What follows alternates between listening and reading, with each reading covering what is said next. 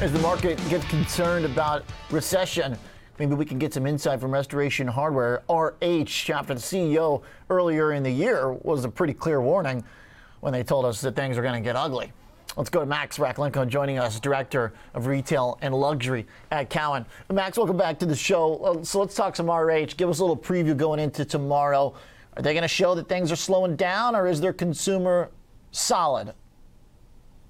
Hey, yeah, thanks for having me on. Uh, expectations, we think that uh, over the past few weeks have come in uh, modestly. Uh, at this point, you know, in line to maybe a little bit of a miss uh, seems to be where people are positioning. RH uh, is at the higher end of where you know most people shop for furniture. That said, the company is going through some idiosyncratic issues that are pressuring them a little bit more than uh, what we previously thought earlier into the year. So expectations are pretty modest, and the company might need to uh, guide down a little bit here into fourth quarter. Hmm. How do, how do they handle that? Um, uh, do they have discounts? Does RH do discounts? I mean, can they? Uh, do they have too much inventory right now? It, uh, how do they do that? I mean, do they just hold on and wait for the next cycle, put them in the back of the in the back of the storage room?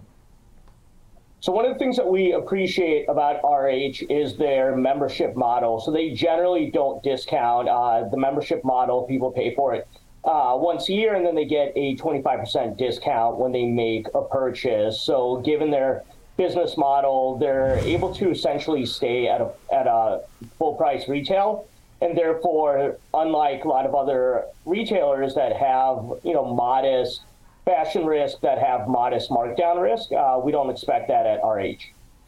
So I guess you're tracking memberships. What kind of uh, churn do they have?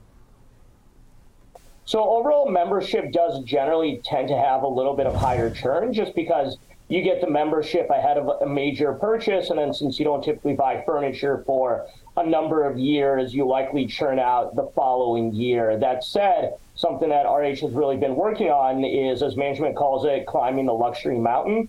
Therefore, it's less shoppers, but the shoppers that they do have typically tend to spend a lot, spend a lot more on furniture, so they're getting higher and higher price point uh, sales than what they were doing previously. Boy, if people uh, generally don't stay committed after they move into the home, and we just had like one of the biggest home buying episodes in history during COVID. And now mortgages are way higher than people paid. There's a lot of people that are pretty much, I mean, they might be very happily stuck, but they're kind of stuck. Like, are we going to see a, a, couple years where memberships just uh, die off at RH? So interestingly, despite overall housing uh, turnover slowing considerably, the high end actually remains a lot better positioned on a three year basis. Uh, in order to normalize for the pandemic, uh, the million dollar plus home sales actually remain really robust and are outperforming all other cohorts. So, despite the slowdown, uh, the high end continues to do well. The high end continues to spend. So, we'll we'll certainly see. Uh, the next year, 18 months are probably not going to be as good as uh, the previous 18 months, but overall, the high end should continue to fare a lot better than sort of the, the upper or sort of the mass parts of the market. Got it. Okay. Uh, so what, uh, what's a reasonable expectation for this stock uh, over the next year?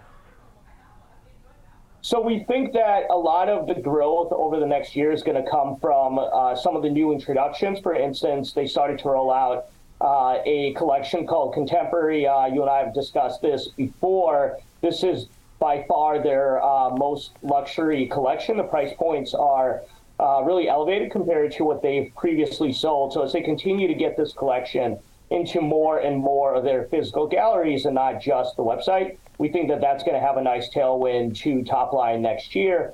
And then the other big factor that we're looking at is when are they going to expand into Europe? This was supposed to be something that happened in September of this year. They pushed it back to next spring, and the earlier that they can get RH England open, the bigger the opportunity will be for top line growth. All right. Uh, thanks, Max, for the Max for the update. Tomorrow afternoon, we got a good setup for us now. Appreciate it. $350 price target. At Cowen, Max Thanks for having me on. Yes, sir. You got it. Director of Retail and Luxury. All right, we'll see if the stock can remain stable. It has been the last six months. It put in the low pretty early in the year. And it's pretty much been going sideways.